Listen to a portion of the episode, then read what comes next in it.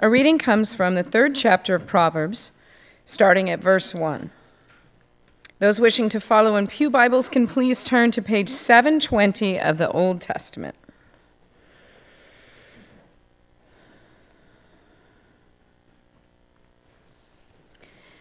These verses take the form of advice from a parent to a child. Let us listen for how the Spirit is instructing us today.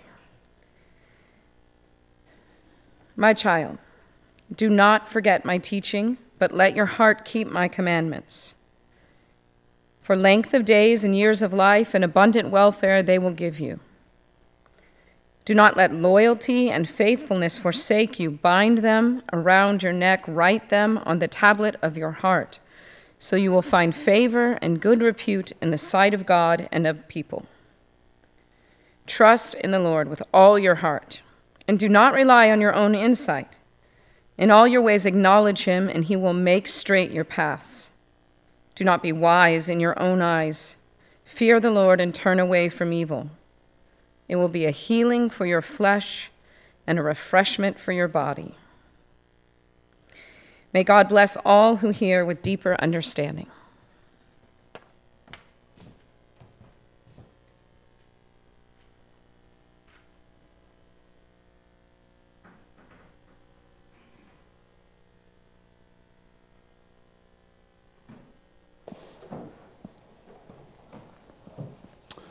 Um, Melville Fuller was Chief Justice of the Supreme Court of the United States for 22 years. He was almost an exact contemporary of Mark Twain. Probably explains the look. And uh, story is told of him that he went to a church conference where at one point a speaker started just going on and on and on about those university people and about uh, how education uh, was a great spoiler. And uh, the speaker th- thanked God that he had not been polluted by the university. At which point, Fuller supposedly interrupted and said, Is the speaker thanking God for ignorance? And the fellow came back to him, Well, I, I guess you could say that. To which Fuller said, in that case, uh, the speaker has a very great deal to thank God for. Okay, well, you know what? I like that kind of story. I have to own it's a bit of a confession, uh, but I do like that kind of story. I am not the kind of person who really cares for what I perceive to be willful ignorance, a willful resistance to learning, to knowing. I like to say that in our churches and churches like ours, we don't check our brains at the door. We've said that before. And uh, that's something I think a lot of us uh, agree on. I like the phrase and believe in the phrase that knowledge is power. And, and I tend to want to be more powerful, or at least seem more powerful in gaining knowledge. Uh, I have a shirt that says, Science is more than opinion. And uh, I have gotten the approval of total strangers for wearing this shirt. So, you know, there's that. I appreciate this uh, quote from George Bernard Shaw um, Beware false knowledge, it is more dangerous than ignorance. That appeals. Of course, when I'm thinking about all this, I'm really thinking about somebody else's ignorance. I'm really focused on somebody else's false knowledge because I don't have any of that, right? Right? I also like what we call the wisdom literature of the Bible. It is uh, the, the parts of the Bible that invite us to, to explore what it looks like to live wisely. And a lot of times, what they mean is to live successfully so that things will you'll have a straight path in life, uh, so that uh, you'll have the approval of other people, so that you'll have a long life and well being. Uh, but there are some deep elements within wisdom literature. So we count the book of Job, which asks this profound question about the nature of suffering. Why is it, to put it in the modern term, bad stuff happens to good people? How does that work? And how do we understand God's place in that? We're going to spend five weeks on Job in our Lenten small group study and in our worship series during that time, uh, uh, the entire month of March, all five Sundays. Uh, many of the Psalms are actually wisdom Psalms. Of course, most of them are about praising God, but, but, but many of them, the very first Psalm starts off with Blessed is the one who doesn't follow the advice of the wicked or sit in the seat of scoffers. It is a wisdom psalm that begins the Psalms. We are familiar with the book of Ecclesiastes uh, because we sang it when some of us were kids, you know. Uh, to everything there is a season, but also the affirmation of that book that so much of what we strive to do is just, uh, the translation is usually vanity, uh, but uh, the, the better word is it's a breath. It's a vapor. Breath on a cold day uh, Californians, there are places in the world where when you breathe, yeah, okay. Uh, there are Roman Catholic books in uh, uh, their collection of scripture that we as Protestants don't have. I think it's a slight poverty on our part. There's a wonderful book that they have called the Book of Wisdom. Um, and there's also a book they have called Sirach, which is very influential in a lot of the New Testament. So, uh, uh both wisdom books. And uh, Arguably, a lot of what Jesus has to say is about how we shall live. A lot of his teaching, I would say, whatever else we uh, believe about him, and we believe lots of other things about him, much of his teaching would qualify as wisdom teaching. But probably the best known wisdom stuff, certainly the most quoted wisdom stuff, is in this book of Proverbs. Just all these mostly quick, pithy one liners uh, this advice, this insight, uh, this meditation on the nature of wisdom. Proverbs tend to be small c conservative in uplifting the authority and the order of parents and of rulers and of tradition, and sometimes, but not always, God. Uh, much of the advice is very secular. It's how do you get along? How do you get by? How do you sell your goods?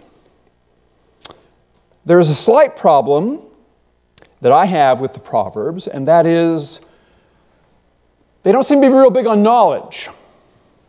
They're always talking about wisdom, but not necessarily knowledge, at least not my knowledge. Part of the verses that Peggy read are considered by many people to be a kind of keynote for what the Proverbs have to say. Trust in the Lord with all your heart and do not rely on your own knowledge, your own insight.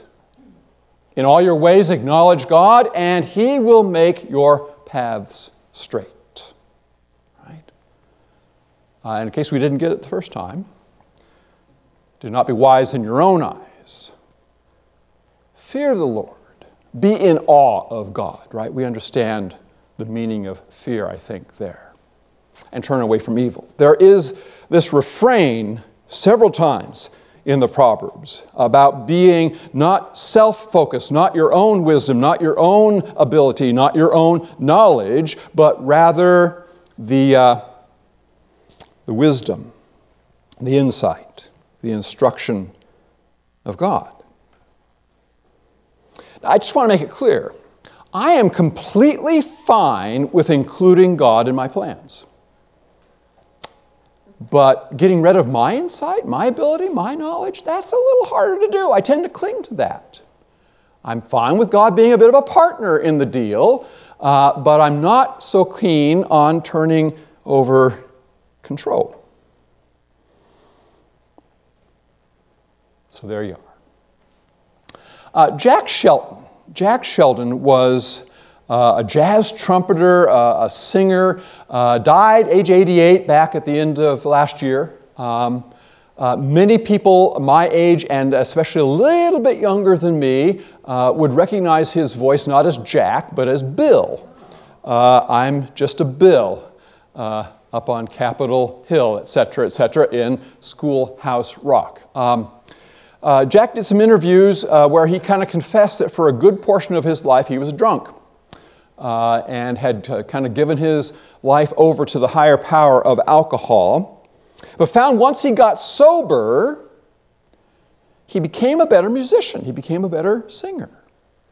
Uh, that uh, smoky kind of sound that a lot of smoke, uh, singers go for, or that uh, even trumpeters might go for, um, he found himself better at it. He found himself taking lessons. And he says of that, uh, the difference in his life was that once he was sober, he says, I became teachable. Right? I was open to somebody else saying, Well, here's another technique for the trumpet. And here's another way of thinking about how to, how to use your voice as an instrument. And uh, by the way, he says, here's also a better way to live and be, and all that. Well, Proverbs, uh, because they're just a bunch of one liners, you don't necessarily read from beginning to end. One of the fun things to do is just kind of splash around a little bit. And the Proverbs do acknowledge this problem, this issue of teachability. Whoever uh, corrects a scoffer wins abuse.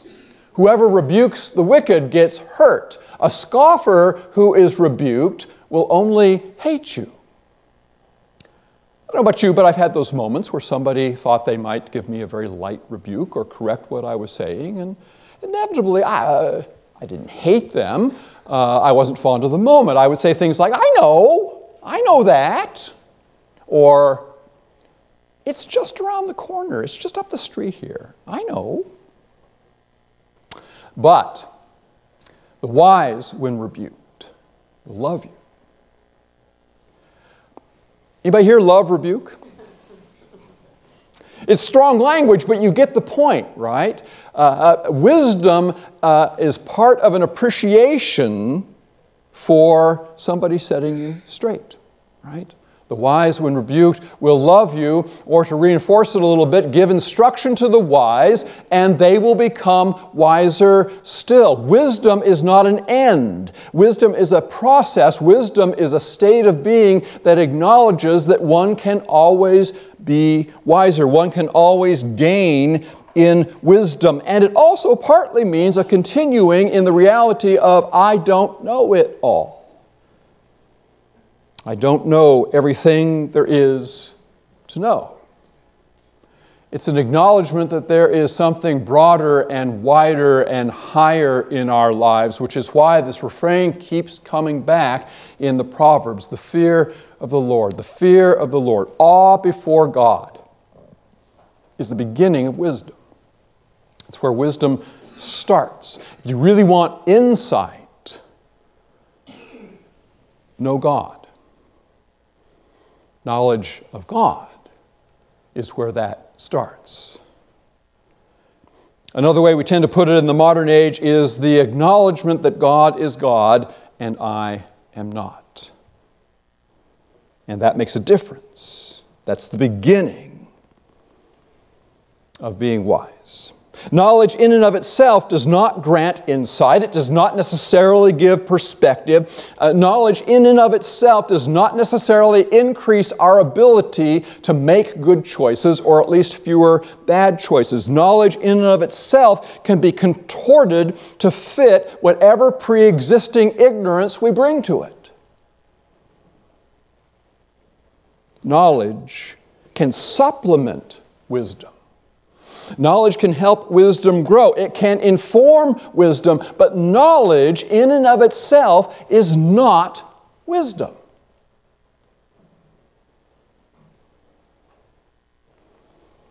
I'm invited to ask what if I were less interested in sharing knowledge? I have a weakness for fun facts to know and tell. You know? Fun facts for me to know and tell. But what if I was looking to receive wisdom more than I was looking to share knowledge? Well, Scripture might decide to psychoanalyze me, right? Those who ignore instruction despise themselves. Well, uh, without uh, opening up my psychic guts, here's a thing maybe you can relate to, to how much is our whatever, whatever we like to show off, whatever we like to exhibit, uh, in my case, knowledge, how much of that is driven by insecurity, right? How much deep down is there a, a, an uneasy core that wants to express itself then in capability? How much of that is uh, the fear of incompetence that comes out in uh, the appearance of uh, great competence, right? Um, Self loathing, boy, that's dicey language, but, but you know. Those who heed admonition gain and understanding, right? Other people are the ones. And again, here's that thing, here's that thing the fear of the Lord, the fear of the Lord, the fear of the Lord. Awe before God, the realization that God is God and I am not. Um, and the recognition that uh, humility is prioritized over honor. The willingness to stand back, the willingness to hush up the willingness to um, focus on others and less on ourselves. The one who uses fewer words. Um, even fools. Mark Twain said a version of this. He was thinking of Proverbs. Even fools who keep silent are considered wise.